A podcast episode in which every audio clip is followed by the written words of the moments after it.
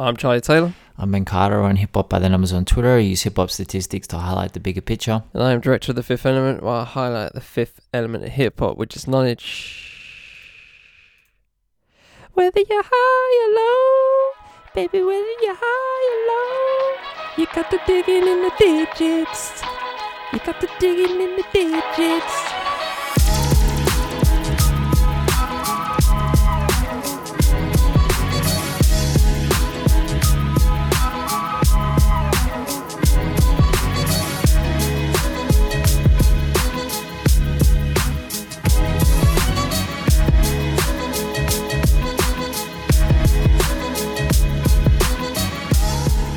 Dig on it, dig on it.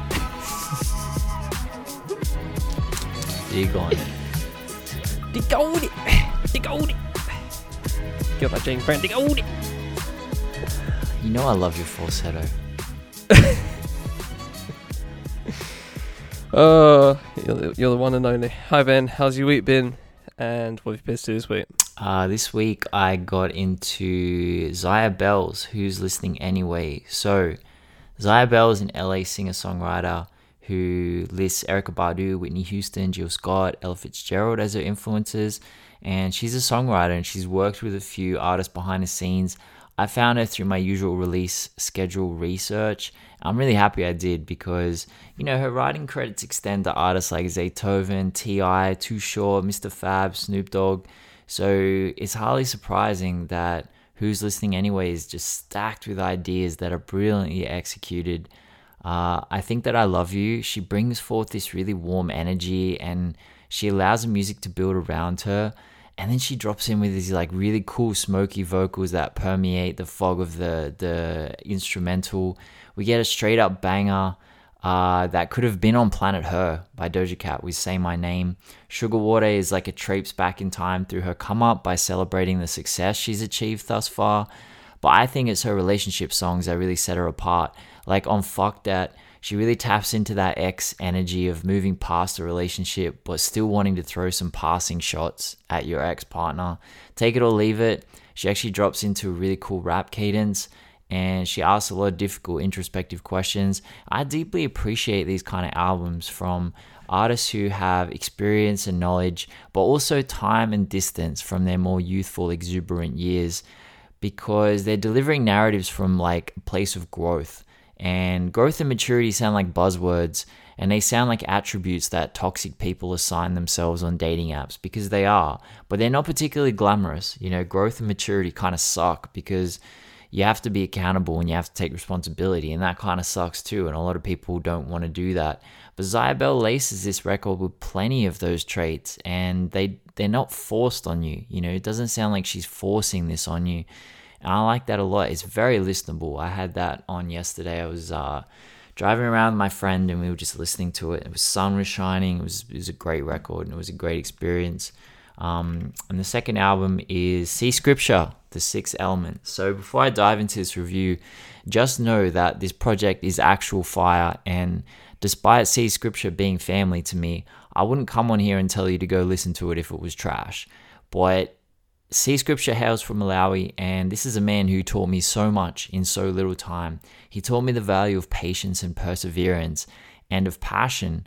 He's a rapper who adores music so much that he saved up for 10 years before he could buy his first microphone. It takes him two years to save up the money for a music video.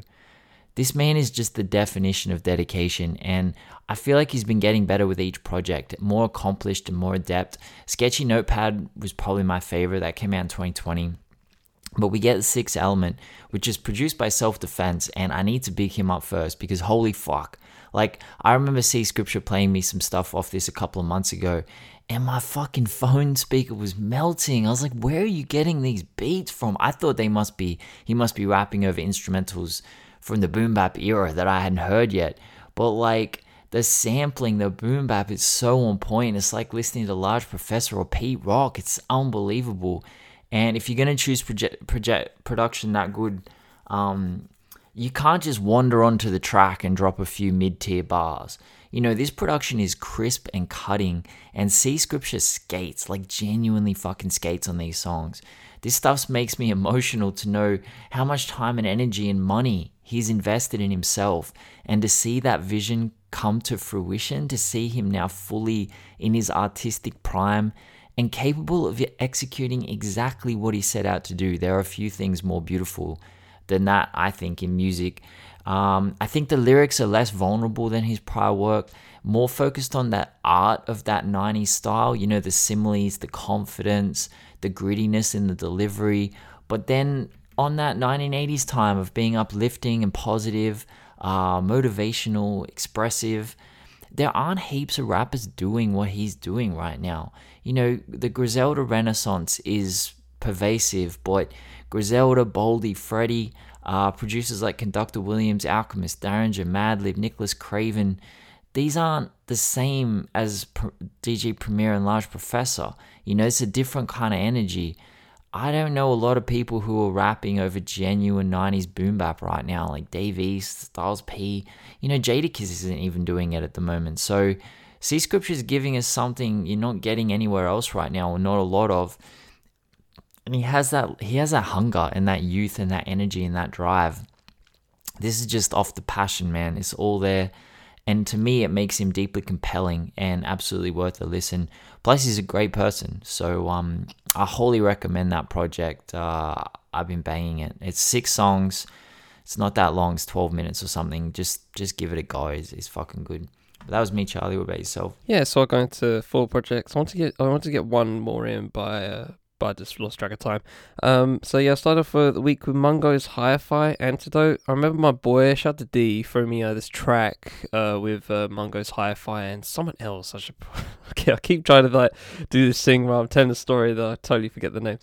Um, I'll get that in a sec. But yeah, he lashed me a track, and it was just like this, uh, just absolutely boss, just like reggae track, nice deep bass, and had this woman on it, uh, just f- fucking going in with it. Um, and uh, yeah, so I decided to, you know, I saw jump up quickly uh, with uh, Mungo's Hi-Fi and Soom T. Shout out to Soom T. Um, yeah, so going to Antidote. Um, and yeah, it's basically um, if if you haven't listened to Mungo's Hi-Fi before, um, it's basically just like a sound system, Glasgow based, based in Glasgow. Um, but yeah, it's just like just some banging, just thick quality reggae, you know, dancehall elements, right? And it's just boss sound system production, you know, just oh, it's just it's just nice, hella nice. Uh, real, real, real good vibes on that one. Uh, Aaron Taylor, what do you do? Gold edit. I'm gonna see this guy next week. Actually, I'm get, I got a, uh, got some tickets to see him on when uh, on next Wednesday. Um, so I'm gonna be looking forward to that. I've seen him a few times live. He's just great. Um, superb R and B.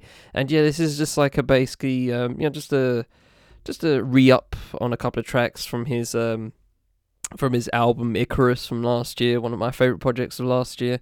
And uh, yeah, he just has uh, Flowers with Chalingo on a remix. Uh, he has a, a tank of, of Tank and the Bangas fame uh, on one on one track. All right, quick, trying to get the name. And yeah, he, he, yeah, just basically remixes um, of a of a few of the few of the tracks, uh, which uh, just you know can't complain can't complain about at all. Uh, yeah, so what do you do? Is I think an original track uh, with a uh, house gospel choir and uh, Terry the Tank Ball. Um, and yeah, you have to drown in your love with the cartel, um, very Afro beats uh, uh, edit on that one. Thoroughly enjoyed that one. So yeah, solid DP. Shout out to Aaron Taylor. Can't wait to peep yeah in a in a week. No relation, by the way. Um, Silk Sonic evening with Silk Sonic. Oh gosh, I, I, I really, I really wish they dropped this in August. I really do. Like, not, not even just because, like, for no, no negative reason. I just wanted this before. Like, I mean, and I, I want it is worth the wait, but I just really wanted this in August. I feel like I would, I would be way more into this than I already am. I'm really into it. Like, it's a great album. It'll, it's automatically, you know on the long list album of the year tr- uh, on that that's facts. Um, endlessly replayable. Um, leave the door open's an absolute tune. I love bootsy collins just coming in and out of here. Uh, just that iconic voice. Iconic voice moment just it's, it's beautiful. Um, triple seven skate smoking out the window hercules hercules and uh, me. Just oh god, what a hook that is! Just absolutely crazy. I just want. it's so so freaking nice. It's it's it's, it's great. So it's a wonderful album. Uh, well worth the wait. But I do wish I had it in August because I just. Uh, mate, mate, just imagine, I just I just prefer the August heat to have this kind of track to for, shouting I deserve to be with somebody as fly as me. It's just oh, I don't know. I, I mean, yeah. Either way, it's a it's a banger, regardless. And lastly, uh, Irreversible Entanglements open the gates, who I just saw uh, as I record this last night. Um, and yeah, they're just absolutely uh, they're just they, they they are so testing. Uh, if you've if you've even if you're like a jazz fan. Um, if you've never been into jazz, like this is not a this is not a gateway. This is not a gateway band at all. Um, I love the descriptions they give on their work uh, on Bandcamp. Uh, for this one, they've put uh, uh, ethereal shards of jagged onyx, a melancholic exploration of the post-colonial debris that surrounds us. Let's let's watch and listen as this platter snakes through the sandy ashes of possible histories, dialogues with a nervous present, and asks to be birthed into a holographic new future. What? it's so wacky, man. It's so freaking wacky. Um, but uh, there's another term here. They put agit jazz, so agitating jazz, and that's pretty much it. That, that's that's kind of what the uh, simultaneously pre and post apocalypse a bass lurches in a trance out loop. It's just it's just so chaotic and i really I, I you know sometimes you just have those chaotic that chaotic music you know what i mean um, for me, it's like this group, you know. And uh, I came, I, I went into there when I saw him live yesterday.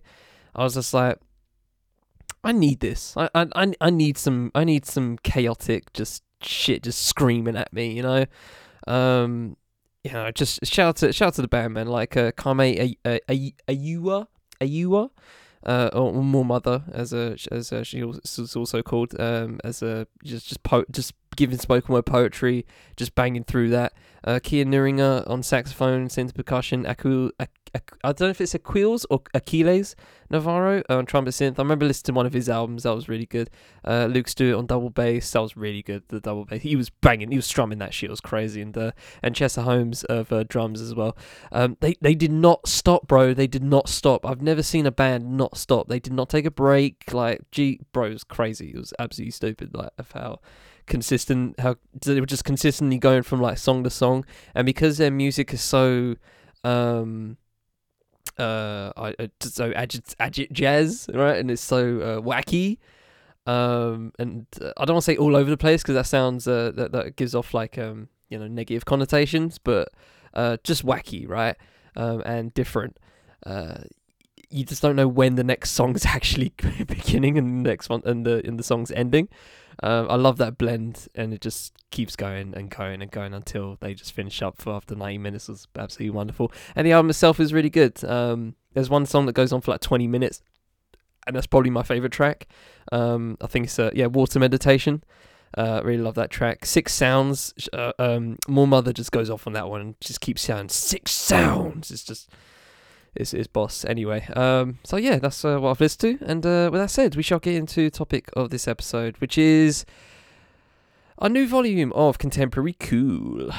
I'm I'm still t- to this day still proud of uh, naming naming the, this series that. I love that name. I don't know why. It's, I think it's um a, a term for interior decorating, but um. I don't know, it just works. It just works. It's contemporary, it's cool. I keep saying this every time we do it, but I, I I'm really fucking proud of it. I like naming shit, man. I really do. Like I like naming sh- people's scripts and shit. Um, and people go like, "Oh, yo, I need, I need, I don't have a name for this." I'm just like, "I got you. Give me, give me some details. I got you. I'll give you like five names in like two minutes." Um, is volume five. Um, and uh, yeah, uh, if you guys haven't listened before, we give uh, two albums each, and we basically just, um, you know, not just say why we like the album, right? You know, just try and give a bit of an angle.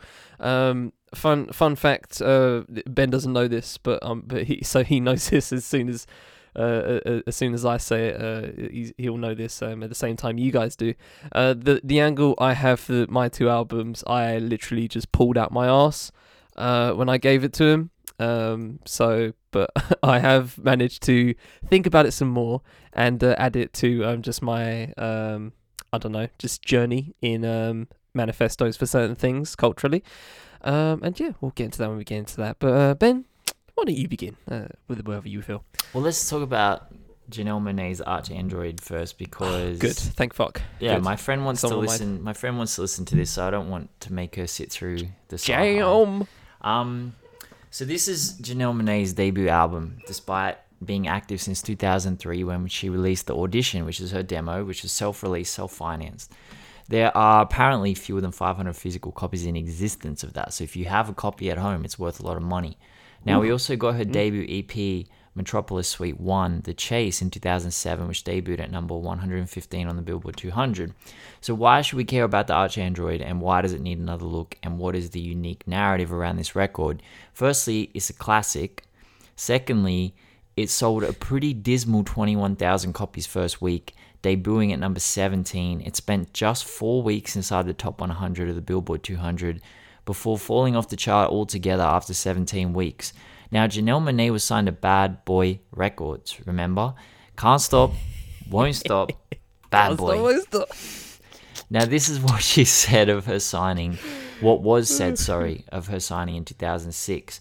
The label's chief role was to facilitate her exposure on a much broader scale rather than developing the artist and the music, because in the words of Mitchell, she was already moving, she already had her records, she had a self contained movement. Combs and Big Boi wanted to take their time and build her profile organically and allow the music to grow rather than put out a hot single which everyone jumps on, then fade because it's just something of the moment. This points to the conclusion of this section, but I'll get to the body of the story here. An opening to an interview with NPR in 2010 points to what frustrates me so much about the narrative around artists like Janelle Monae. It begins with this cold opening Janelle Monae is hard to pin down. So the fuck what? Okay, it goes on to say directly after this, she plays indie rock festivals and the R&B circuit. She sports tuxedos and a sky-high pompadour, and her musical influences seem to include a blend of James Brown, David Bowie, Nona Hendryx, and Croft. Like, so what? So the fuck what? This I hate this thing of that hard to pin down. That's why. So my I mean, are they saying that in a negative context? they're Does come not, but as that? like it's it's not necessarily a negative context, but it's just a stupid context. It's a pointless context. It's this whole, and that's what I'll I'll get to it when we get to the end. This is the that's like the the the the, the center point of my whole argument. Um, Right. so Monae began working on a concept for the ArchAndroid many years ago, right? Her alter ego, Cindi Mayweather, is a key part of the narrative. So on Metropolis, her debut EP, Monae was inspired by the Fritz Lang 1927 film Metropolis, which is a metaphor Oh, for yes. capitalism in which wealthy individuals and business owners tower over the lower class who operate the machinery that keeps the metropolis going. Now, naturally, there is a son of one of these business magnates who is disgusted with his father's indifference to the plight of the workers and begins to rebel. Now, then it gets intense. So the son falls in love with a woman named Maria, a member of the working class, and the father oh, eavesdrops heavens. on Maria and his son. Now, Maria is telling the workers of prophesizing of a mediator who could once and for all unite the working class and the elite, and the son steps up to fulfill that role. But the father partners with an inventor to create an android who is a fake version of Maria to unleash amongst the workforce and, and to plant disharmony and to stop this uprising. But the inventor doesn't want harmony, he wants destruction. The woman that the inventor loved left him to marry the father and actually died giving birth to the son. So his plan is to use this android to motivate the workforce to destroy the machines that keep Metropolis alive, thus destroying the ruling elite and killing the father. Now, the son finds this android embracing his father and falls into delirium. When he recovers, he confronts the android Maria, who he thinks is the real Maria, but he actually accuses her of being a fake. But by that stage, the android Maria has convinced the workers to destroy the machines that run Metropolis, which triggers a flood. When the when the workers feel like the flood has killed their children, they burn the android at the stake. And when they do, the son realizes that she is an android and not the real Maria.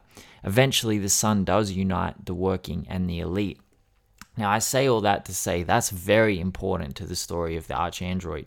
Like Metropolis, which is the EP, was the first installment in a seven part conceptual series where Cindi Mayweather is an android who is mass produced in the year 2719 but falls in love with a human and then is ordered to be disassembled. In the Arch Android, Cindi Mayweather is given to us as a clone of Janelle Monae, with her genome stolen during a kidnapping. Androids are shunned in this world, and we know from previous installment that Cindi was sentenced to termination. But Cindi's awareness shows her how broken the system is. She is an android, but she loves, she feels, she emotes, and her android friends do too. So she is the savior of the androids. And Janelle Monae says in the liner notes of the story, it doesn't bear logical sense, but that hardly matters. And there's a beautiful article written by our very own Connor, Connor Herbert on Pile Rats. Now, I didn't even know that this article existed, and I was researching and I'm reading this article. I'm like, this is really well written. It's fucking Connor. I was like, oh, that's fucking cool. So he writes, Yes, Connor. he writes, yeah, it's Connor. He writes, the, dru- the dueling threads of romance. Uh, so Greendown is the object of her supposedly unnatural affections and revolution, the Cold War in which she's caught, are interlinked in their resistance, with personal love the spark that sets the insurrection alight. Now, the concept is clearly a short leap to the dearth of individuality in mainstream music, and I guess that's why this album pisses me off so much because it's a stunning concept, it's a beautifully packaged piece of art, it's wildly danceable and listenable. If you put on faster on a bad day and you're not fucking flailing your limbs around within 30 seconds, then I will share my antidepressants with you because something's going on there. Like, you know, Tightrope is just as good as anything off Sir Lucious Left Foot, and that is considered a classic. Now, once it's dragged you in with the pop Pitchfork would disagree. well, I'm actually about to mention Pitchfork, but I um, derailed the fuck. once Janelle Monae actually said to Pitchfork, she said, "As and mm. this is this is vital." As a black woman in today's music industry, it's important that people understand that we're not all monolithic. It's time that we just break past this notion that if you're an African American female, you have to stick to one genre, one boring genre at that. Now, sadly, that ridiculous NPR opening line hampers her here.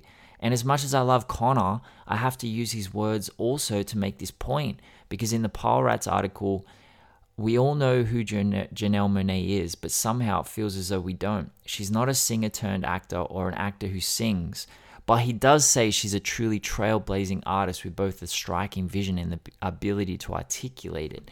Now, the ArchAndroid came with all the bells and whistles of the major label system. Come Alive, the song was released by Kia as a fr- Kia, the car brand, as a free promotional single, and Janelle Monae was part of the Kia Soul Collective, right? So Janelle Monae was on Letterman, Ellen, Lopez Tonight, Carson Daly, The Mo'Nique Show. Uh, she hosted a listening party for the press at Rubin Museum in New York. She performed at the 2010 ESPYs. Will Ferrell even joined her on stage. She was on Jools Holland. She toured with Erykah Badu. She did a joint headline tour with Bruno Mars. Now, I'm talking about this Oh, album the week that Doja Cat just broke the record for the longest run inside the top five of the Billboard 200 for f- an album by a female rapper in 13 weeks. Now, that Doja Cat album blends pop, R&B, and hip hop in a very similar way to Janelle Monae. But there are market differences, of course. You know, I'm not going to say that they're the same album or the same artist at all. But Monae would go on to chart 5 and 6 with her next two albums, but her only top 75 song is We Are Young, which is her collaboration with Fun, which went number one. Now, explain that to me, and you can, but the answer is a trope that we've trotted out too many times on this podcast an individualistic, expressive, and diverse artist who cannot be pigeonholed is an artist that sadly can't be properly marketed. If you couldn't pin her down, you couldn't run the numbers up. And that annoys the shit out of me because I think we should be speaking about Janelle Monae alongside Nicki Minaj, but we're not. And that makes me sad and it pisses me off. And that's why this album pisses me off because it had everything it should have. There's no there's no reason why it shouldn't be like a ridiculous success, like an absolute fucking world-beating success. And it wasn't because the music industry refuses to accept that diversity, at just as Janelle Monáe said in that Pitchfork article. And that's why, you know, this album is just supremely annoying to me because it's it's amazing and it doesn't get the credit it deserves. Wait, the album annoys you because it's good. The album annoys me because it exposes a fucking uh a reluctance or a rigidity or a I don't know, like just this fucking part of the music industry I fucking hate. Where in, and that's the whole point of the album is individualism. Like the androids are hmm. meant to be the androids are created so that they're all the same. They're all the same and they all do like rote work for the human race. But when the androids start to feel and emote and display individual characteristics, they're decommissioned because they're like, no, no, no, we don't want you to have any kind of feelings or emotions or independent thought. We just want you to do the same thing. So the album is the microcosm of the music industry. It's an, it's an expression of the music industry. And it annoys me that she did absolutely everything she possibly could. She did all the promos, she had all the singles, she had all the producers, she had all the artwork. The, the, the album is incredible, but she could never break through that ceiling because it was just too diverse. No one would done that. If she'd just done a straight album of, you know, rap or a straight album of R&B or a straight album of pop, it would have done way better. And that's why it pisses me off. So, I want to come at a more, uh, not polar opposite, but more of just like an optimistic view of it. I see, and this is the first time I've actually spun this album um, in the past week. Um, I did, I, I was initially, I don't think I knew, uh, I knew of Janelle Monae before, uh, before her recent acting spurt in like, uh, you know, Hidden Figures and Moonlight, which I was just like, oh, she's just a scene stealer, right? Okay, she was just, she bossed both films. I watched both films, um, in the same on the same day uh, and it was a, an amazing day. I watched Fences at the same uh, same day as well. That was epic day. Um, so you know, I saw Janelle Monae a lot at that point, and then obviously Dirty Pew came out, and I gave that a listen, and that was good as well. Um, I think I had Django Jane as one of my songs Oof, of the year. Uh, what a songs the- song that is. We're going to have to put him on a pussy diet. put it on a pussy diet. Uh, so yeah, I, I think I'd done my songs of songs of that year. So um, yeah, I was I was I was at that point I was definitely aware of Janelle Monae, but I never actually gave ArchAndroid a spin. Um, partly because I just saw it's an hour and eight minutes. I was just like, mm, I don't know, but that's why we have these. Um, but uh, yeah, I, I think I come at this uh, more optimistic, and I see your point, right? I, I see it, I understand it, but I, I just I, I feel like there's a the angst that you're bringing to towards this i feel is clouding the fact that this album is as a as a debut album like is kind of absurd to think about. Like this this is such like you said it's a very very very ambitious piece of work. Is absurdly ambitious. I, I I I don't I can't even think of an album this ambitious for a first album. And like you and you know like you said before you know she she was she was in the game beforehand right? It's not like she woke up and this was her first ever piece of work right? She had stuff beforehand and etc etc right? But it's still worth it's still worth highlighting that as a debut album is probably one of the best in the past. I don't know let's just say 30 years to be conservative right? Don't want to say ever because i can't think that hard but let's just say 30 years. Um and i just i take that as what i take that as is. I i take the i take i like to in these kind of moments where yeah i feel commentary towards Janelle Monae is very rigid um and is very uh it's it's it's very surface level um sometimes uh and you know i you have to sometimes you just have to chalk that up to the game of these people can't uh, unless they're, you know, creating a documentary about her, don't really find. I I couldn't imagine why they would why they would um have why they how they could have the time to truly listen and appreciate um Janelle Monae's work. Uh, you know, I was listening to this and you know, it's, it's well known she's a you know basically a Prince protege, and I got that a lot um, throughout listening. Uh, you obviously mentioned the other genres uh, towards it. Um, I love the orchestral elements, um, especially to the overtures. Um, Neon Valley Street was probably my favorite track out of the bunch. Uh, the the the transition from Faster to Locked Inside is one of the smoothest transitions to two uh, of two songs I have ever heard. um, that was just absurd to think about. Um, and actually, the last track, which is eight, uh, nearly nine minutes, um, but it's just absolutely wonderful. And Say You'll Go, actually, I, I like both of those tracks. Um, the longest longest tracks of them, of the of the album, but they're just so, just lush and just full of flavor. Um, I I I, I don't know, man. I, I get I get what you mean, um, and I understand it and I, I- you know, I can, I probably share that frustration with, um, you know, plenty of artists I'm aware of that, you know, have this, you know, great stuff, and you just want to shout to the mountain how great the shit is, um, and you know, she's she got she got the critical acclaim at least, right? Um, I'm seeing a lot of five stars here, which is good, um, uh, but. Uh, I, I, I don't know, man. I don't know. I, I get what you mean. Um, I just feel like it's worth looking at it as if you appreciate it, then good for you.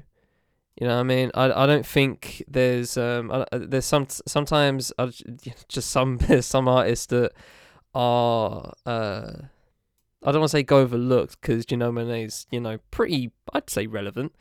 Um, I remember when Django Jane came out, everyone was talking about that kind of thing, you know. So I'm not saying she ain't irrelevant, right? It's not like she's underground or anything like that. Whatever you want to, however you want to define underground, but you know, I've, I've, I've, uh, I, I would agree that I don't think we're shouting this album out enough. Um, I, d- I don't think I saw this in any like you know end of decade list. Let's say that that would have been uh, that would have been um great.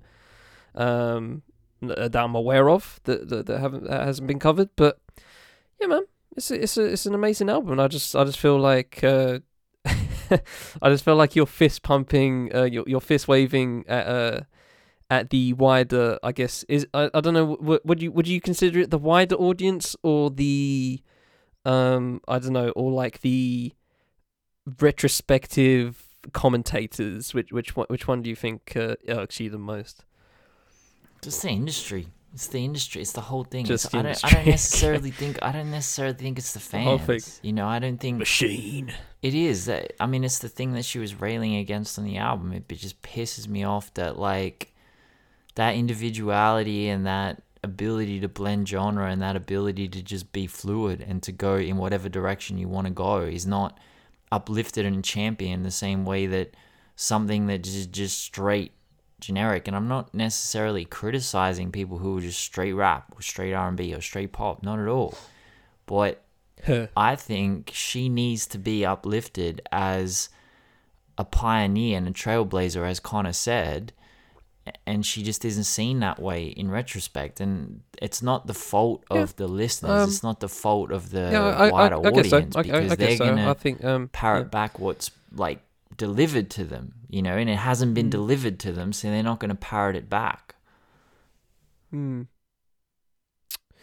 Yeah, it's it's it's interesting. Um, I see I see what you mean. Um, I, I guess o- I guess overall it that is the case. Um, as it pertains to Janelle. Um, yeah, it's it's, it's interesting to think about actually. Now, now, now I'm trying to zoom out a little bit and trying to think about it. Um, it is I guess um it's not it's not quite there um but bro when you're that when you're that ambitious with your art um sometimes it just it, it takes it takes a while. Honestly i i think i think that's sometimes the case. Um you know, you mentioned Metropolis actually, um, which is uh, you know one of one of those one of those uh, films where I mean I haven't seen it personally, but I'm aware of it, and I'm aware of the many inspirations uh, that he has created. Uh, when it comes to just even futurist design, um, and how uh, and how that film is done from a uh, from a production perspective, visually as well. Um, it's it's done a lot. It's it's, it's one of the most. It's probably one of the most like top f- forty like in most excuse me influential films ever.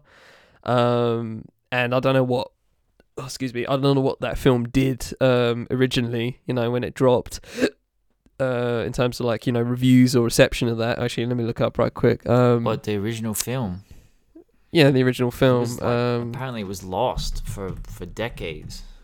Right. there go.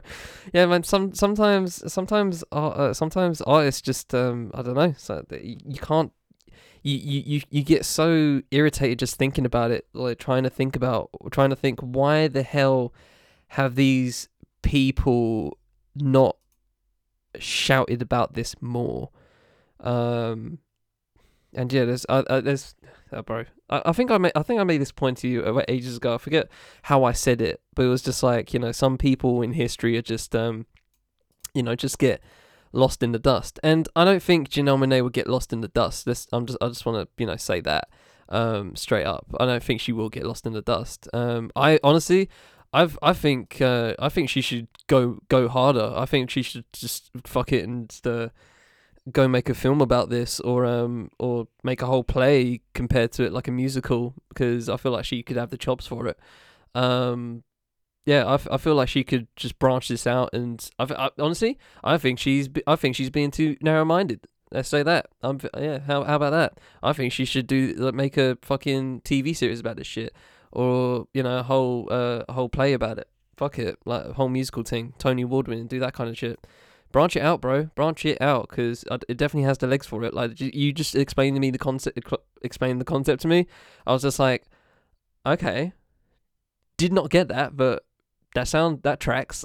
you know what I mean? So, bro, like just fuck it. If if people if people ain't quite getting it, then just keep just just keep shoving it in their face, bro. That's that's usually my mind about my mindset towards that kind of stuff. I'm just gonna I'm gonna leave it on this, and remember that we have done a contemporary cool episode on this album, and I adore this album.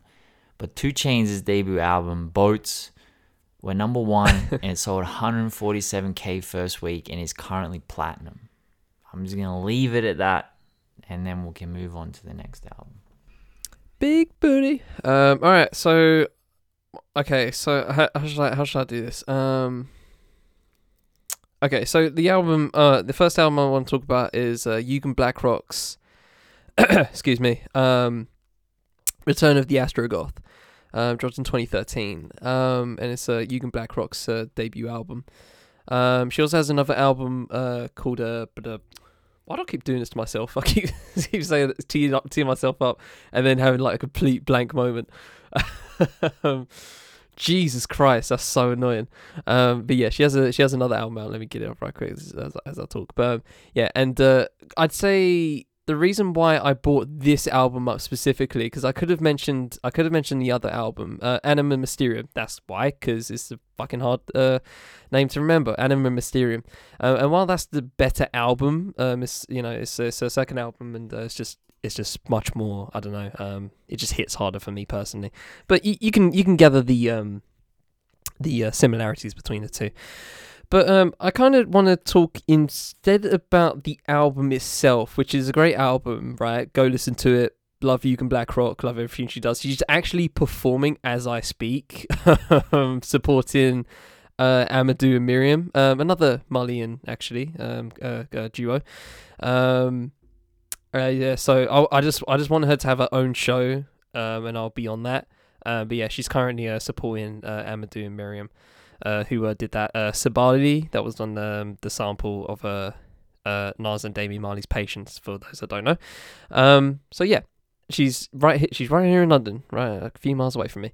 Um, but yeah, the thing I want to talk about here, my angle towards not just this album, but the other album I want to talk about, um, is basically a how how would I word this? Um, a kind of a theory, I guess. Uh, I, I, don't know how to, I don't know what to call it. Not hypothesis, not theory, but just like an idea, right? Just a, just an image. So think of just like a, a regular what what's that what's that dia what's the diagram what's like the plotting diagram where it's just like four axes well two axes and it's just like a plus. I forget what that um I forget what Mm, that's called. Um sure. but yeah. Yeah, you know you know how like there's um you know the political uh the political thingy test and it's oh, like yeah, the you know thing. yeah, yeah. So like it's like libertarian, uh, Oh, you know, conservative, uh, uh, anarchy, and the other one. Um, so yeah, think of that, just like a general plus, one line vertical, one line horizontal, right? Um, and one pole, let's just say the up is location, uh, where you find music, um, location wise, not not like you know whether it's Spotify or Apple. I mean where their location is, the pertaining to the artist and how far that's that artist and that song or album is from the source. And obviously, in this case, which we're talking about hip hop, US MY Rada Rada. Um, and then the other loc and the other poll, which uh, which I'll get to in my second uh, second album, is more about genre and how comfortable you personally feel that it sits in the genre you are giving yourself, right? So in my case, obviously, it's hip hop, right? So this album is absurdly hip hop. Um, it you know gives me, it, you know, obviously the boom bap elements are just prevalent throughout. Um, but there's also this you know dingy, uh, dark, uh, mystical concept. Um, that she has in her work, and it comes through, you know, the uh, just the old school samples, and uh, you know, just the general production of it is a very dark boom bap uh, feel, and it's very cold, right? um, and she talks, you know, she talks about just uh, um, she she talks in a very esoteric way. Um, she kind of reminds, she kind of comes from like the school of like uh, MC Lyte, um, Sa-Roc, where like you know she's coming from the she's coming from the diaphragm. She sounds booming, you know, just from just from a vocal uh, sense, right? So she's intensely hip hop, right? But I don't know. I'll ask you this question, Ben. Just assuming you, if you don't know, do you know where you, Yugen Blakrok hails from? Uh, South Africa. South Africa, good. Um, shows who does the research on the show. so yes, so for those that don't know, she comes from South Africa. Um, growing up in the Eastern Cape.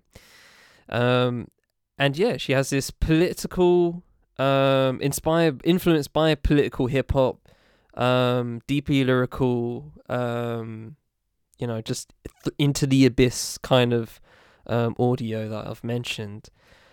But it sounds it just sounds like hip hop, right? It, it just sounds like hip hop, and I find that so fascinating thinking about artists such as Yugen Blakrok, where she has this, she has this unique flavor to herself, but it sticks in what we consider hip hop.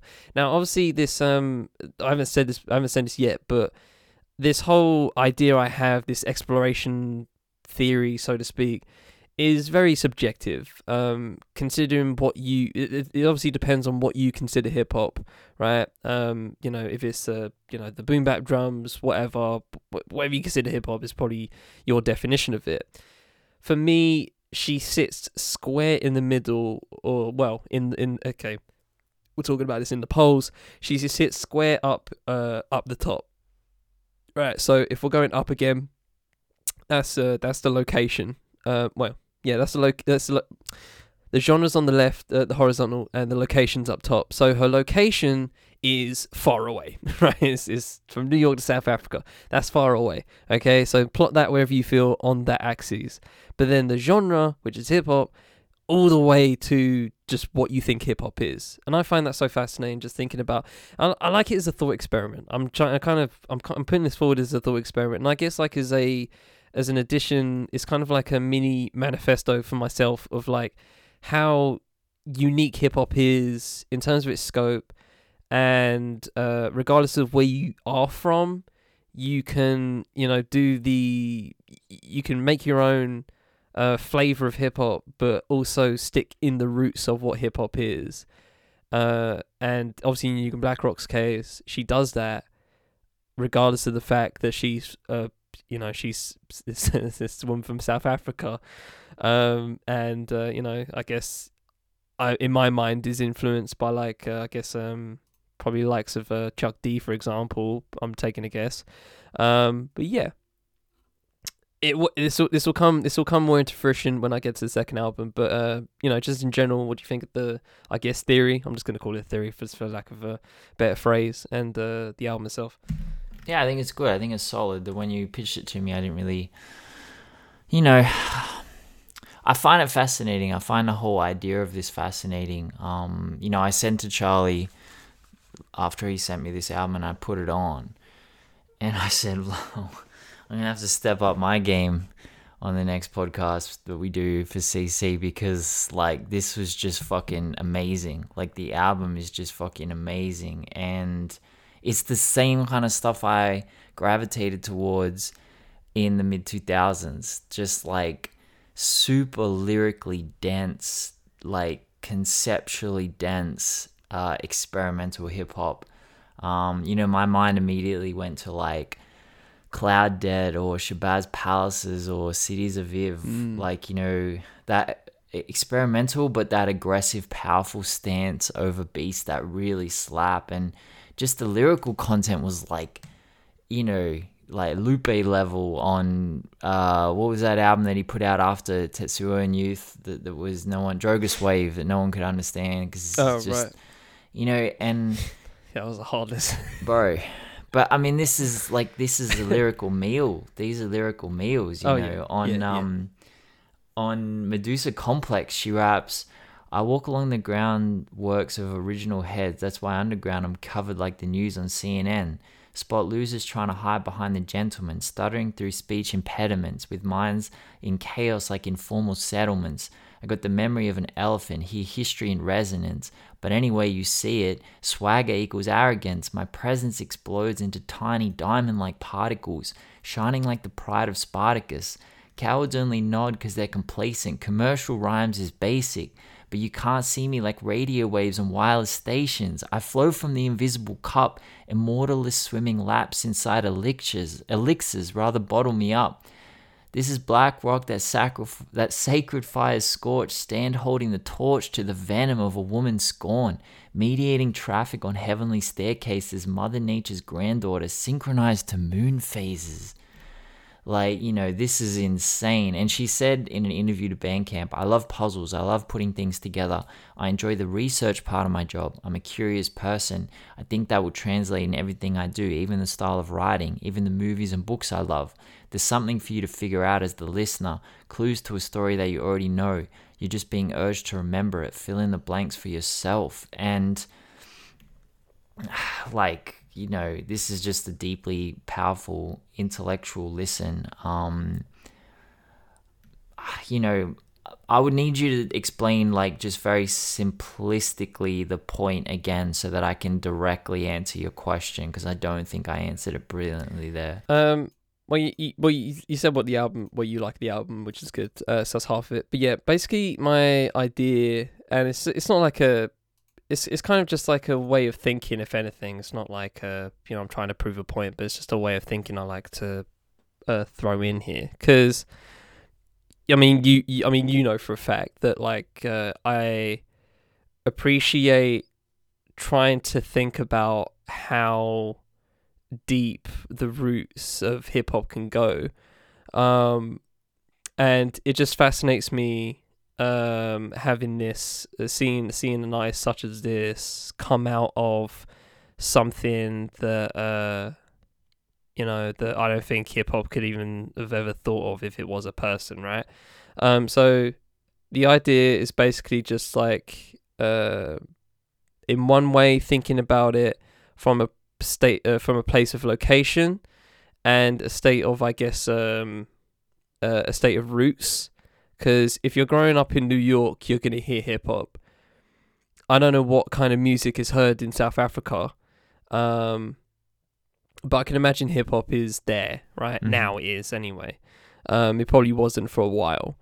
Um, unlike something like the UK, which we'll get to in my second album, um, where you know hip hop was about, as we know, since pff, like ten years after, at least ten years after, um, if not closer, than when hip hop already began. So, um, depending on where you are and depend depending how quick hip hop gets to you, um, it, I just find that side of it interesting from a place of lo- from a point of location. Uh, how uh, hip hop gets to someone and how true to it they stick to it, which is obviously that that that gets to the subjective note of the subjective undercurrent of all of this, and then the second one's uh, genre, uh, which I'll get to uh, next. But yeah, Well, I think it's interesting. I mean, in, in South Africa, apparently hip hop ha- experienced like a real uh sur- like surge in popularity in the early to mid two thousands. Um, so.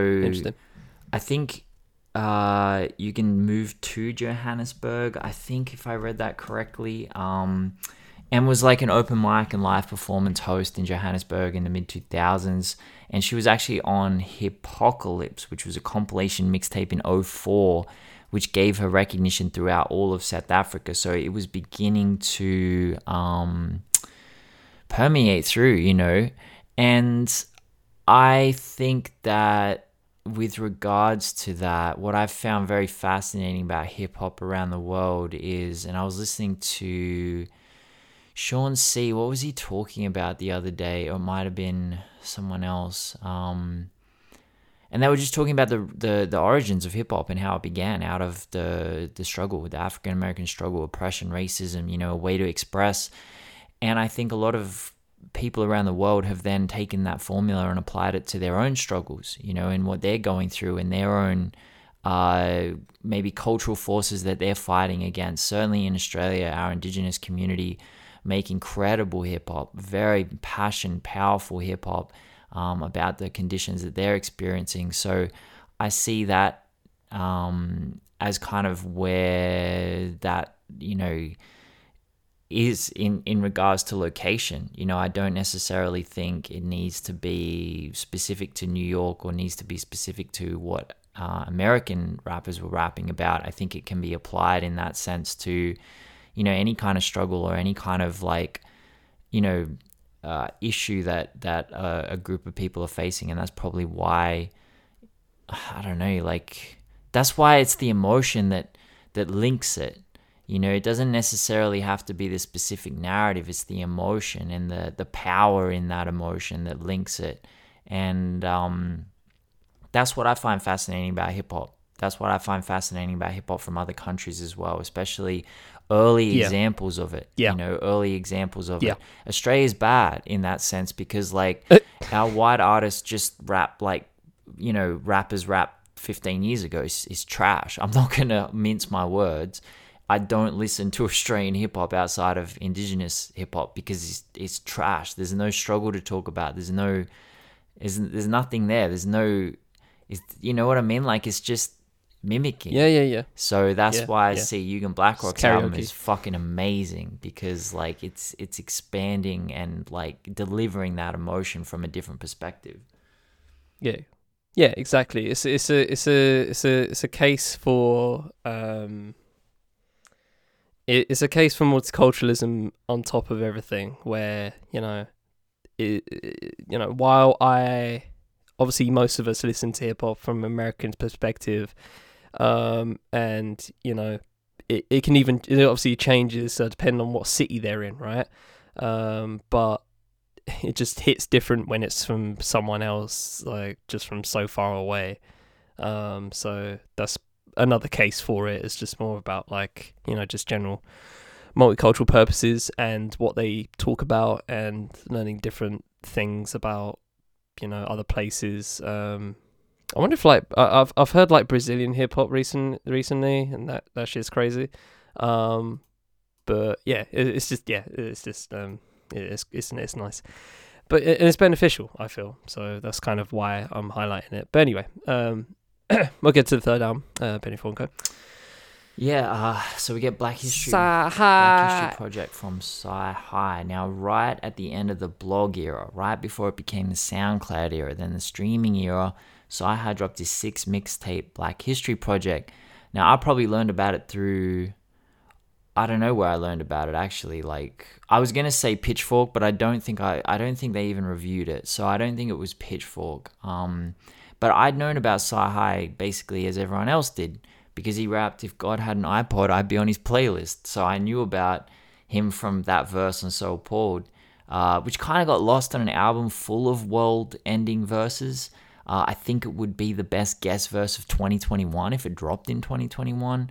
Now, Sci was initially signed to Akon's Convict Music label in 2009 before being co yeah, no, and it, it will. It, it hampered him. It hampered him. We'll get to it. But he was co-signed by Kanye in 2010. Um, allegedly, it was Beyonce who convinced Kanye to sign Sci to G.O.O.D. Music, and so we get so appalled. Now, on his third mixtape, Jack of All Trades, in 2011, he said that his debut album was to be called Hardway Musical. Uh, but we wouldn't get his debut album for another six years until he left G.O.O.D. Music. So, what does that mean for Black History Project? Um, firstly, it was ex- uh, well. I think this should have been his debut album, is what I'm trying to say, and I have no fucking idea Oh, why yeah. it wasn't. And firstly, it was, and I think it it gives a wider kind of uh, viewpoint of good music. But it was executive produced by Kanye. Now, normally these mixtapes are impossible to release to the public because the beats are just you know classic beats that they're rapping over. But these are original beats from what I can find. I have no, I find no mention of CyHi rapping over other people's beats. There are definitely a few samples, but nothing egregious and nothing, absolutely nothing, outside the realm of a record label started by someone who repopularized sample-based production in hip-hop and uses a ridiculous amount of samples per beat.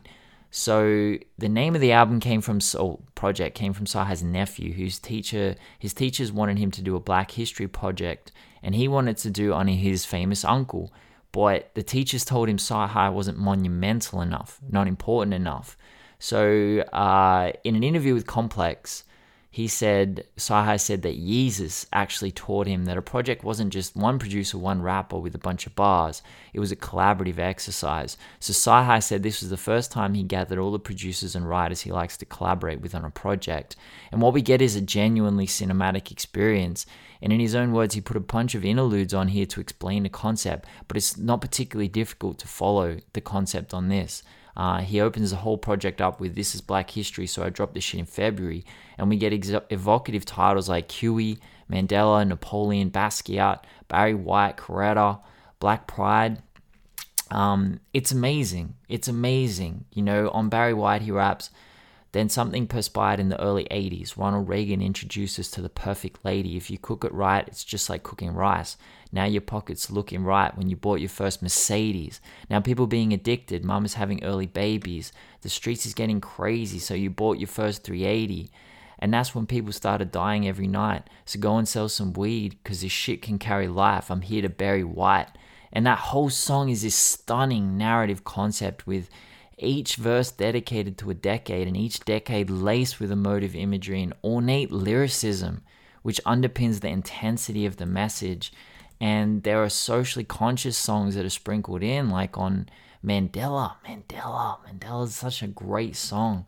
Um, but mostly we get dazzling lyricism. Like on Basquiat, he skates, flies Tuskegee, riding to my CD, killing your artist. They asked me to sign a treaty. Edgar Allan mixed with Edie. I mean, can't nobody fuck with my city. When it comes to art, I'm the man, bro. The fans follow me everywhere. My Van Gogh, Michelangelo. To your girl, I'm Vermeer. Shorty, come here. Let me put these pearls in your ear. And they're like, bro, come on now. These, like, this is not lyrical miracle spiritual shit. This is just like I love this shit. I love this fucking record so much. Oh. And there are so many lyrical references in here. Like he references Punch Drunk Love by Common, which had Kanye on the hook off Universal Mind Control with his Study Abroad bar. On Huey, he references Where I'm From by Jay Z with the open couplet, and the whole verse parallels Jay Z's, including Who's the Best MC, CyHi, Stacks, or T.I., which is a weird triplet. I mean, I don't know. That was a weird one, especially in uh, 2014. Um, he throws a Kanye reference in when Ye rapped "My presence is a present" on "Be Great." CyHi raps "My presence is better better than any gift under the Christmas tree." That's just a tiny sample, man. I wouldn't say he's as prolific as Mac Homie with the lyrical references, but they're pretty stacked. Now, the thing that confuses me about this record, CyHi dropped amazing videos for these songs. Mandela is such an epic song, epic beat, epic sample. The video is stunning. Uh, very Kanye like with CyHi all in white at one point with the sky above him. Very reminiscent of Touch the Sky. Napoleon has a video. Huey has a brilliant video. He promoted the tape on Sway, Complex, few other outlets. CyHi split with Def Jam in 2015 and allegedly with G.O.O.D. Music in 2017 before the release of his, his debut album No Dope on Sundays. Now let that sink in. This is a man who was nominated for five Grammys for writing credits on Kanye songs. He didn't drop his debut album until he left the label and signed with Sony. That's wild as fuck. CyHi said, I had four deals on the table after I left Kanye and Def Jam. Kanye's family, but everything that's done with Kanye has to go through Def Jam. So I'm over at Sony now. I did that situation over there. It took a year, year and a half to finish it all up. It was never a breakdown with G.O.O.D. Music. It was the fact I was signed to Akon prior to being signed to G.O.O.D. Music. The thing about me was I had a situation at Def Jam already. They didn't like the music I do I was doing because I wasn't doing trap. I was doing traditional hip hop and that was a little unorthodox for the city I was coming from. So, bro, man, like, and you know, that the Akon deal was the the thing that hurt it, and I don't like I. I don't see it as Kanye's responsibility because Kanye has proven time and time again that's not a responsibility that he's interested in handling. It's silly for anyone to expect him to. G.O.O.D. Music began in 04. It's not new. Really, though, GLC Consequence, this is not his forte. Now, the issue is clearly the overarching label, which is Def Jam. If CyHi could craft a deep concept album over original beats with Kanye executive producing, with videos and press runs, all independently and based off the strength of his name and connections alone, I see only one reason he didn't charge for it. It's that he wasn't allowed to. And what would CyHi's career look like if he were allowed to release that commercial project instead of as a mixtape? Black History Project is a classic project. There's no doubt about that. The lyricism CyHi displays match with his songwriting ability. His ability to hear a hook and his beats is top tier. And 2014 wasn't 2018. You know, we had RTJ2, Cadillactica, PRhyme, Pinata, Sylvia Demo, Oxymoron, 2014 Forest Hills Drive. Now, they would have challenged a CyHi album with a couple of Kanye beats and a Kanye guest verse, but it would have sold 200k first week, I reckon, 150. It would have gone number one. We'd be talking about it to this day. Instead, we get a classic mixtape that lives on some random piracy nuts YouTube page and a DatPiff app that gathers dust on the 18th page of someone's iPhone 4. And that sucks. And so that also pisses me off. So both albums this week have pissed me off. But like, you know what I mean? Like, it could have been could have been great, but it wasn't, and it's disappointing. Wonderful imagery. Yeah, iPhone 4, that was wonderful imagery. That was good. Um, yeah, I feel like I, I've always I've always had this feeling about CyHi that I feel like he could he should have been I don't know signed to like I don't know like Mello Music or Rhymesayers. You know what I mean? I feel like if he was just not in the major label uh machine, he would have. It, it, I think I feel like he would have fared better, but obviously that would be lacking. Uh, you know, the major piece, which I guess is Kanye. But yeah, even with that said, um, the album itself is um, uh, well, sorry, the mixtape itself is um, you know, amazing as you said. Um, I, I I remember actually hearing a couple of tracks off this around that time. Um, but I never listened to the full project for whatever reason. And I'm glad I did because obviously it's a great project. And I do agree with you that it would have been just uh, if it if it you know came out as a proper album with you know just generic even just generic marketing whatever you know just the you know the basic package whatever you want to call that like a couple of videos of the uh, this and this and this, like little like you know, just a couple of interviews here and there, Breakfast Club maybe, I don't know, yeah, you know, if he, if he did all that, then it would have done fine, right? But yeah, I just I, I just feel uh, it, it it it begs a question, um, and you know we can we've answered this question many a time. Uh, is the major label juice worth the squeeze? Um, and it's different because CyHi is I feel like is you know in, in career wise has been a songwriter first, and because of that you're kind of um this is just me speculating by the way I'm not I'm not in I'm not in the songwriter machine. I have no idea what's life life is like as a songwriter. Just wanted to disclaim that, but you know I feel like when you're a songwriter, um I, I I always I've always thought it was kind of like on an independent tip where you can just go to whoever you know fucks with you, right? And you know, there's there's there's not there's quite there's there's probably no people better to be fucked with, uh, in a positive sense than Kanye West, right? Um, that's pretty freaking good to just have on your resume, just like saying, "Oh yeah, Kanye West like messes with me heavy." Um, but like you like, like you like you intimating like it, it don't matter it doesn't I don't I don't think it matters like just contractually it doesn't matter um so I don't know what what, what does that what does that what, what what's the what's the currency there you know um you know you have you have Kanye riding for you musically um and feels like you're good right Beyonce clearly co-signed him in some way saying you need to sign this guy right? So great, cool. But at that point, you're just in the machine at that point, and I don't really, I don't, I feel like there was some navigation there that was just, um, I don't know, either wasn't there at all or he completely missed. I'm not sure. Um, but yeah, I don't know, man. It it, it feels like it, it and this it is a bit jarring listening to this now where I'm just like, why the fuck is this not? Why why is this not like lauded more than it more? because it's you know? not fucking available anywhere. Like no one can listen to this. Oh, yeah, it is- yeah, like it's yeah, crazy. yeah. You know. Yeah, I, I got I got pissed at you because I was like, why'd you why'd you pick something that ain't on Spotify? Exactly. and la di da, that's the point. Even though if it's on CyHi's actual fucking YouTube page, I think I just found it on some rando's fucking. oh yeah, I yeah I yeah I just I just clocked it on some yeah just some YouTube channel Lyric that had it on there, translator. full mixtape. Uh, Yes, yeah, I don't know. Yeah, that was it. That was exactly it. So, I don't know, man. It's I just feel like there's it, it's uh, we could easily do a retrospective on Cy that it could be just like one big missed opportunity, you know. Um, I, I, I don't know, but if if it if, I don't know if he was in different circles, I feel like it would have been it could have gone better. Um, but I don't know. Maybe he's fine with it and you know that's that's uh, maybe we're just like wishing for him wishing better for him when he's fine with it um but yeah as it pertains to this project specifically it's kind of depressing thinking about it because it's just like you guys can only spin this on youtube and that's that shouldn't be the level right now Yeah, I agree, and I think um,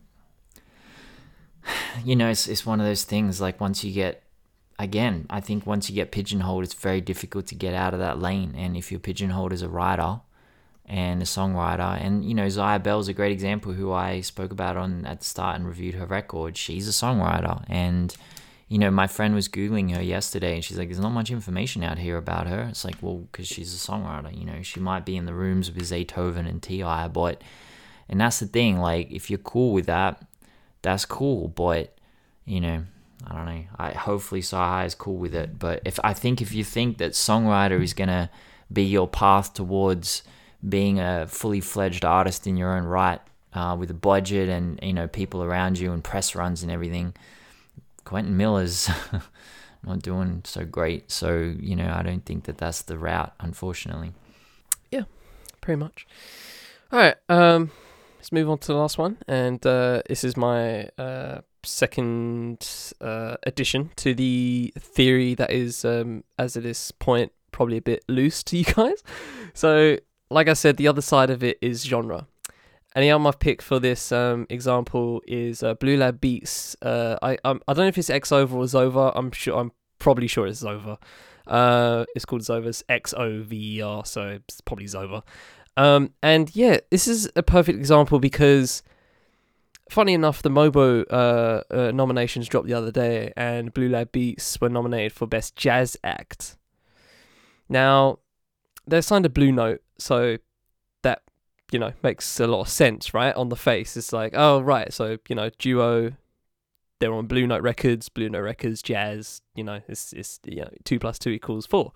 Um, but when you listen to Blue Lab beats in general, and I have extensively for the past couple of years. I um uh, honestly, I feel I feel like they're the best producers in the UK next to Inflo. Um, they just continually just raise the bar for themselves and just completely upgrading whatever genre they're picking in. And that's kind of the thing. That's kind of the point of it. I want to ma- uh, point I want to make here, where it's like um this album is first of all amazing and just super colorful um i i feel i i feel like personally half of the album is like hip hop ish and then the last half is more jazz uh more jazz leaning um but you can you can and that's the, that's the great thing about blue lab. Like you can you can make the argument for whatever you want right? You could throw in there just an electronic group right? A jazz group hip hop group um sorry, hip hop duo because groups are more than are more than two. Um, you can say that all of it, right? And that's fine. And this is kind of hopping back to the conversation we had about labels and the conversation a lot of people have about labels and oh, stop labeling stuff this and this and this. They're not they're not hip hop. Doja Cat's not a rapper, Ben. Mm. Um, Bro, just don't- like- Yeah, flashbacks. sorry, sorry. Thirty-five percent of Planet Her is rap. Okay, I've got that shit memorized. Compared to compared to 23% of Love is There. Rage. So come on now, go. just leave me alone, all right? Fuck you now.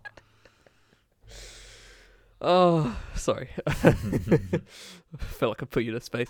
Uh, um, so yeah, you know, we, we, everyone has those conversations when it comes to that, and you can have that conversation with Blue Lab, and I love having that conversation myself because I'm just like, I and honestly I don't care. I love it because it's just like they're doing jazz, but all like genuine jazz. I mean, they got Nérija on here. Uh, Nubia Garcia, Moses Boyd, they got, they got legitimate jazz artists on this album, but they're also doing, you know, just electric laced hip hop as well on top of all of it. And it's just fucking outstanding. Ashley Francis, uh, Ashley Henry, Ruby Francis, uh, uh, uh, Kojey Radical, and Tiana Major9 on Sam Cooke and Marvin Gaye. Right? That's it's it's great. It expands a lot. Okay, so getting past the how great the album is because I just love the album itself, uh, and love the duo themselves and into the Yugen Blakrok point, the pinpoint in of genre is where the where my theory comes into its own in terms of just like subjective what you think about it and how these guys take hip hop elements that you know th- th- it's there it's there. You can see it you can hear it you can hear the hip hop influence throughout. There's just uh, there's just a drum there's just a drum loop going throughout it right? It's just in different ways. But they also add different things. You can add it. You can put it in. You can put them in the same echelon as like Guru doing ja- doing the Jazzmatazz albums, right? If you listen to those, they're basically hip hop with jazz samples, right? It's it's and he has jazz artists on there as well, amongst other amongst other artists um, throughout all of them, right? So you you guys consider Guru hip hop, right? Uh, I think we will agree on that. Gang Starr fame, whatever, right? R.I.P. Um, so I like to subjectively consider Blue Lab Beats to be a hip hop, uh, to be a hip hop duo, or a jazz duo that just happens to do hip hop. Wherever you want, however you want to slice it, that's the. F- I find that fun, just for me, right? I don't. that might, might not sound fun to anybody else, but it's but it's fun for me to think about this, right? And comparing it to the location aspect of it. So let's mix that. Let's mix that in a bit. These guys are from the UK, right? But you can see when they do their music, you can see the influences coming out there. I'm sure they listen to Guru Jazzmatazz. I'll be very fucking surprised if they didn't listen to Guru Jazzmatazz. When and these guys are like 20-ish. They're like younger than me. I think they're like 21 or something, 22 um, at this point. Oh, actually, in, dur- during the album, they were like 21. I think one of them said uh, in the outro. So what was that? 2018. So yeah, like, yeah, near, near, near my age, around in and around 25. Right. So, bro, they're definitely listening to some hip hop and all of that. And I'm wondering why people, and this is again a question of exploration, right? That's the point of this, of what I'm getting at here, is why wouldn't you guys listen to something of this nature and then not be into jazz, right? Um, you know, I'm going to see some jazz shows. I saw Irreversible Entanglements the other last night. I'm going to see uh, uh, Anthony Joseph on Thursday, I think, right? They're firmly jazz, right? firmly, firmly jazz. But when you listen to that, when you listen to something as extreme as Irreversible Entanglements, you can get the essence of something different. And it's all a, I guess, a commentary. I guess I'll finish here. It's, it's basically a commentary for me on like how intertwined everything can be as it pertains to music, right? You, you I'll take, I'll take yours, all right? ArchAndroid, right? Taking that and linking it to something completely different, something to a film, right? A film made in the twenties by a German guy, right? That's that's extra. That's you, you guys can see that com- see that link, and you're just like, hmm, that's fine, that's interesting, right? I can be into that, right? If you're into ArchAndroid, you'll probably be into Metropolis in some fashion, right? You may not be into the music or you know the. Uh, is there dialogue? I'm not sure if there's dialogue. I haven't watched it, um, but yeah, you know, you could be into that. You can you can find yourself in that, right? If you listen to ArchAndroid and you can be like, okay, I'll give Metropolis a spin, right? You can do that. So why don't people do this where they get into something like a Guru Jazzmatazz, but they won't get into something like a Blue Lab Beats? I'm kind of also throwing out a scarecrow here, or uh, was it a straw man uh, here, where I'm just like, uh, uh, I'm punching in the face for no reason.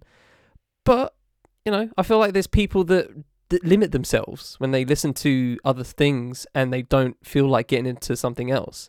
I'm culprit of it as well, right? Uh, There's, there's plenty. There's probably certain artists where I'm just like, eh, can't be asked, you know, and that's uh, that's fine, right? But I just find it, it it even when I say that, it is a you know being hypocritical, it does jar me thinking about it sometimes. Where I just like, guys, there's there's some really good shit over here please come and see it. But they won't cross that line. They won't cross that line of what they don't consider their taste, or in this case of the plotting, where they consider what they consider hip hop. You know, so word salad. Um, feel free to pick out the uh, pick out what you want from that. But yeah, Well, firstly, I apologize if you're listening to this and you can hear loud beats in the background. My neighbor has decided that it's time to play I don't hear anything. Psycho by Tech N9ne. I'm not really sure. It's, it's 8:24 a.m. Who listens to Tech N9ne Bro, at eight in the morning? The other day he was Bro, listening that's to Yelawolf aggro. Wolf at 5:30 a.m. Like I'm serious. Oh my gosh. He had Yelawolf Imagine going. aggro rap at eight in the morning. Fuck. This guy is just bananas. We came home yesterday, right? We came home yesterday, and it was like a really lovely Sunday afternoon. It was beautiful weather. It was just chilled vibe. My friend and And I then you're sitting- strange. he was listening to these like four on the floor, like dubstep, fucking doof doof shit. And my friend is like, "What kind of time is this guy on?" Them murdered ham parties. Bro, he needs to. This guy's on cocaine all the time. Anyway, um, look, I find this. I didn't. I didn't. Oh yeah. I didn't enjoy this record. Um, but simply because Oh, I know, I know, okay. but but simply because it's just not. It, it's just not my particularly. It's not a genre of music, and it's it's not necessarily that it's jazz. That's not my genre. It's like I don't know. I maybe I wasn't in the right vibe for it. Maybe I was. I don't know. Maybe I felt like I was a bit too upbeat for me at the moment. Um, but I do find what's fascinating because you know when I did listen to it on Saturday night, um, I could definitely visualize myself cruising up and down the coastline with a couple of surfboards on top of my car, listening to this music and very much enjoying it. Um, with regards to your more existential question, I mean it's similar to the ArchAndroid thing where like she obviously dipped out or didn't spend enough time in specific genres to capture that audience who refused to leave that camp. Uh, I don't Yes. know why something like Endtroducing and DJ Shadow has been so inextricably linked with, if inextricably is the right word, it might not be, but like linked with hip hop the whole way through. And we've agreed it's probably Yeah. only twenty percent hip hop. It's it's about an image or Yeah. it's about a, a a narrative or it's about you know a story or uh, it's very fascinating. It's very fascinating how people want to pigeonhole themselves and create an identity around the kind of music they listen to. And that's it. You know, it's like they they're not interested in dipping out of that and not interested in being I think a lot of it is regards to image and, and self image in the way that we view ourselves and the way that we believe uh Oh, definitely. we want to be I can't spin faster with the homies. Yeah, can't do that. Yeah. Exactly, exactly, and that's the thing, right? That's the thing. It's it's about guys. it's about cool points, and Spin is Janelle. I mean that's like I, I understand it because I guess I was like that when I was. Well, I wasn't really like that when I was. I've never really been like that ever in my entire life, but I do understand it. I do understand. I've seen it happen with a lot of people. Um, and I've seen, you know what I've seen it with? Uh, I've seen it while dating, which is really interesting because, like, obviously I have hip hop numbers.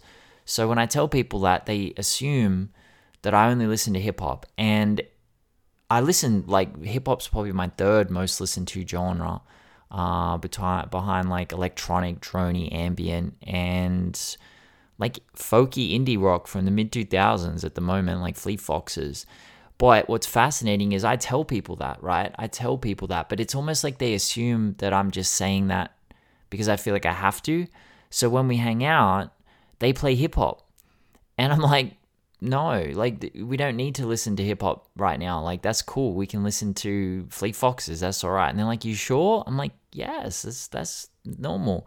But like it's it's like people want to pigeonhole you, and then you feel the pressure to to be pigeonholed, and then you feel that pressure not to leave that camp because what's outside of that camp, you're not sure. Like so, no, I agree with your point entirely, and um, it's really interesting the way that people will listen to to Pimp a Butterfly and call it like you know hail it as a classic, but then not drill down and look at the music underneath the lyrics and be like, okay, this is jazz. We're ja- we're jazz fans. I tr- I tried. I tried that. I literally listened to To Pimp a Butterfly when it came out, and then I remember around that same time, Kamasi Washington's The Epic came out, um, and like this literally three hours of just non-stop fucking jazz, right? And at that point, I was not ready. I was, uh, and uh, you know, The Epic is very dense. Like it's very, and obviously three hours and it's very long. So you know, it's not exactly uh again it's not a gateway album right um whereas i feel blue lab can be a gateway for a lot of people um listening it, not even just not even it doesn't have to be this album just like they they've been dropping singles for ages right just give one of those a spin where you know you're going to get some electronic elements some hip hop elements some jazz elements you're going to get all of that. And you know i that's why that's why i enjoyed drum and bass around the you know around the early 2010s because i can make that link. Uh it's it's it, it's i wouldn't say it's easy but um you know when you find the right thing it, it only takes one bro. It only takes one. It really does only take one um you know for jazz terrace martin really was that for me he's not like you know out and out jazz he does r&b as well you know, we've I've talked about that several times, right? He does a lot of stuff, um, and dabbles in a lot of things, hip hop obviously as well. And he's a saxophonist. He has several saxophones. If you want to donate one, Terrace, let me know. Um, but you know, it was kind of a gateway for me. It was it was just e. It was just, it was softer. It was simpler. From a jazz perspective, it was softer and simpler.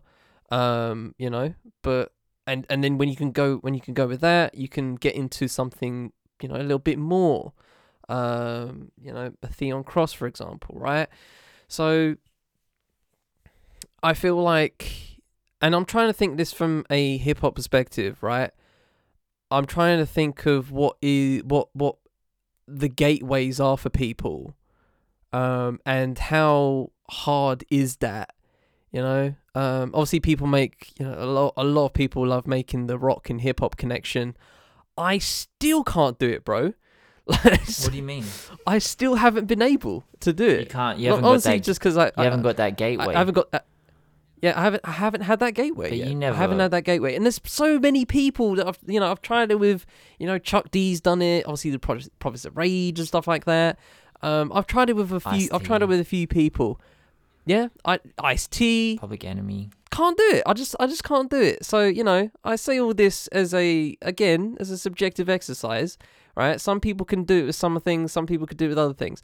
I can do it with hip hop and linking it to jazz. I can do it with hip hop and linking it to drum and bass, jungle, garage, grime, right? But I can't do it for rock, and that just it, it pisses me off. It really does. It's really annoying. It's the one thing I can't. It's the one hurdle I can't get over, um, as it pertains to just my musical taste. And it is what it is, right? It is what it is. I'm not. I'm not ashamed of it. Uh, I'm sure there's plenty of good rock out there. Um, but then again, people have been saying rock's dead for like ten years, so that's on you guys. It is. Um, you're not exactly though. enticing It, me. it actually. but that's the thing. You don't have to listen to current rock. You can go back in time. You don't have to listen to. Yeah, yeah, you know, I feel like I guess for me, it's probably like you know going back to like I don't know, like maybe not Chuck Berry. That's probably a bit too far, but you know, just King, King back, Crimson seventies stuff. Like you know. maybe yeah, maybe some seventies. I, I don't know. Maybe maybe if like link it to I don't know some like maybe link it to some like uh I don't know was rock disco thing. Mm, not really. I mean, Kraut, I know, so, so rock. and there's there's like there's a gateway somewhere. There's a gateway somewhere. I just need to find it. But yeah, you know, at least I'm into this. You know, at least it's it's it's it's good to get into this gateway, right? And linking it to linking it to my thing again. You know, it it obviously depends on your location as well, which is what I talk about the first bit. Right, if you're from South Africa, you're probably gonna listen to some hip hop right now, or it's probably gonna be some Afro beats, right? And what's good with Afro beats right now is that you can easily get into hip hop off that. I've gotten into Afro beats off Blue Lab right? I've gotten into Afrobeats off Blue Lab because they've just done some real good Afrobeat music recently, and I've uh, uh, even though I've known Afrobeat for a couple of years now, I I've never really been into it.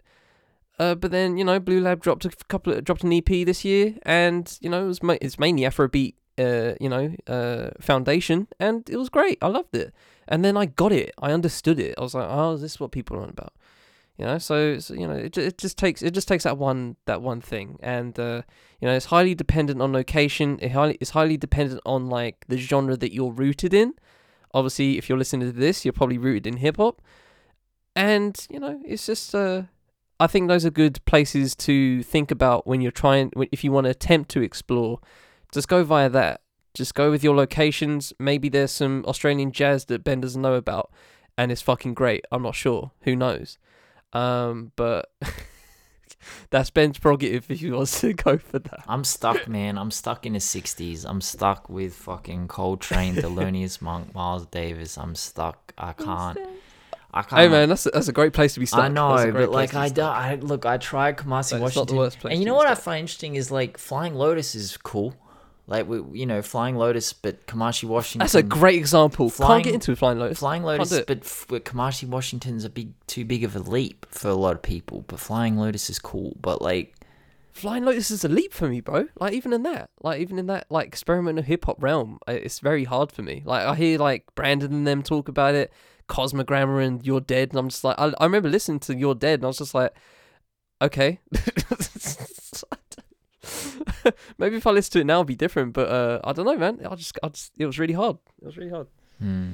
I find it all. I find the whole conversation around it really fascinating. I think it's a great, really great, really great points. I mean, even if we take DJ Shadow as an example, he was trying to be that gap. He was trying to like bridge that Yeah, gap. He was trying to be that bridge. Like he was saying on. Uh, And he did well with it. Yeah. He did well on his last album. I think his last his well his double album was a silly way of doing it. He's like I wanted to make a you know electronic and a hip hop album and then have them listen to have one group of fans listen to the other. I'm like that's not going to work at all because one group of fans is just going to listen to the, the the you know their album and the other group of fans are going to Yeah, listen. that's literally, that's literally what I did. I listened to oh, I, did, I listened to both, but then I was just like, okay, I, definitely prefer the second one. So As a fan of both genres of music that DJ Shadow exists in, he didn't do a great job at bridging him. I'm just gonna say it. I think his best job was on Endtroducing, and I don't think he ever got anywhere near that again for the rest of his career. But I certainly admire him for trying.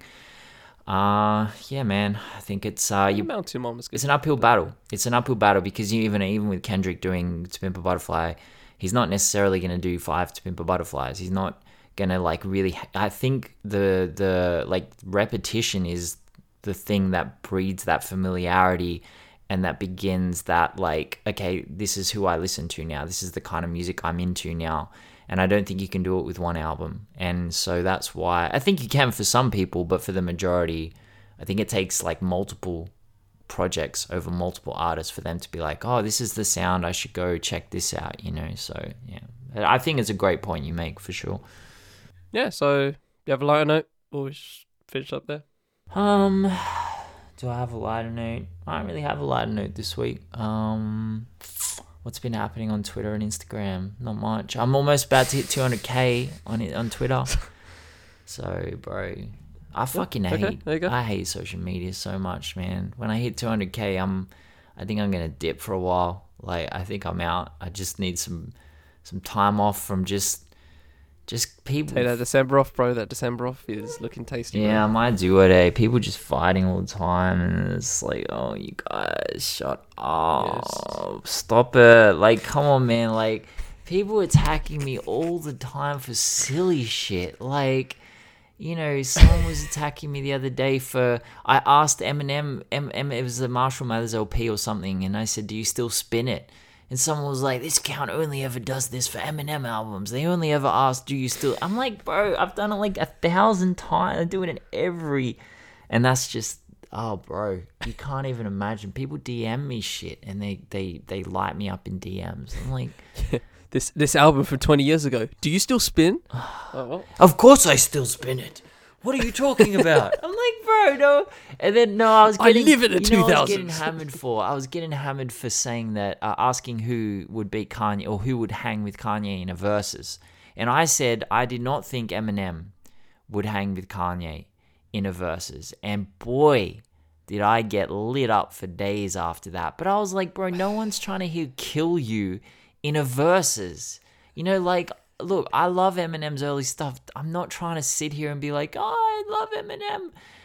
I, I love. I was fucking white in Sydney. Eminem was our was the Bible to us. Like that was, you know, without me. Yes, we've all heard it. You know, uh, but like, come True, on now, true. come on now. We we're gonna put like without me up against like all falls down.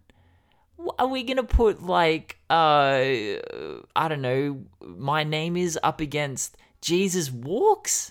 Hi, my name is Hi, my name is Slim Shady versus Jesus walks. Like, am I am I completely out of pocket in thinking that that's not a matchup? Am I just being ridiculous? Oh no. Uh, Tiraj Yashin asking the question. It's Yes. like, yeah, no. Yeah, no. So, People haven't listened to Kanye prior to Life of Pablo. Come on, guys. Like he dropped like four album, five albums in a row where every single song is an anthem in 2021. Like it's just it doesn't.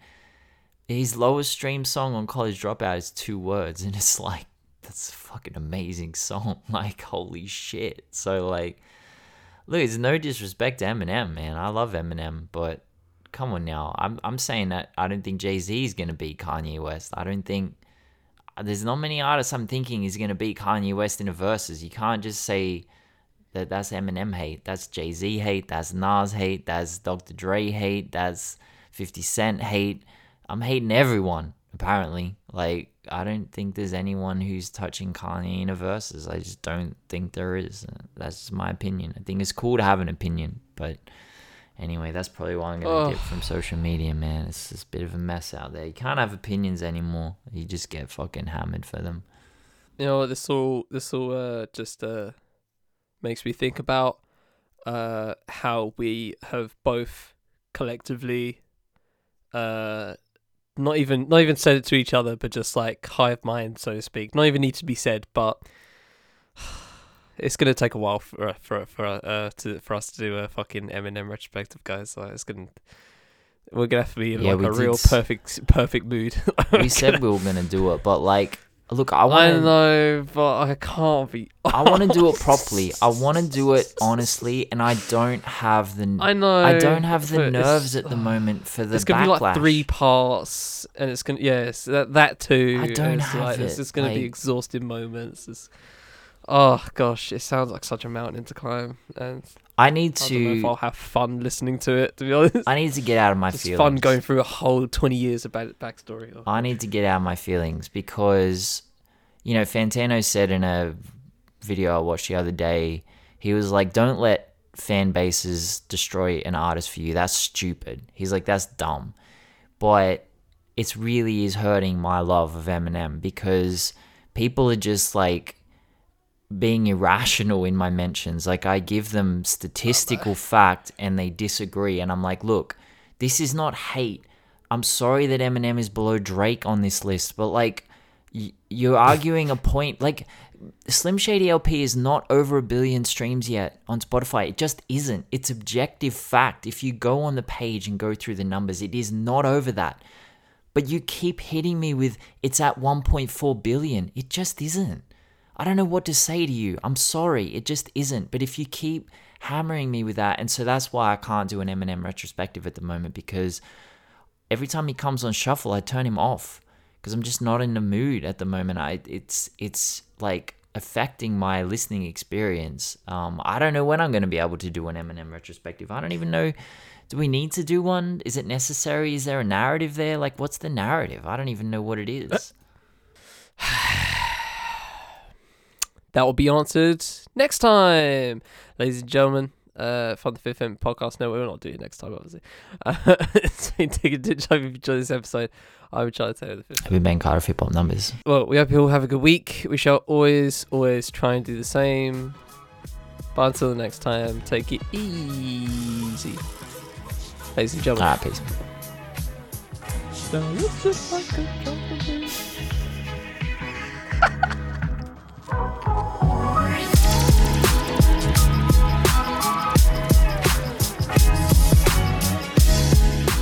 Digging in Digits is produced by me and Ben Carter. The show was edited by me.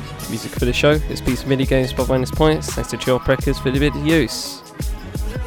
Socials for the Fifth Element, Hip Hop by Numbers, Bonus Points, and Chill Records will be in the full show notes for every listening. This has been a Fifth Element podcast Network production. Thanks for spending time with us. We shall see you next time on Digging in the Digits.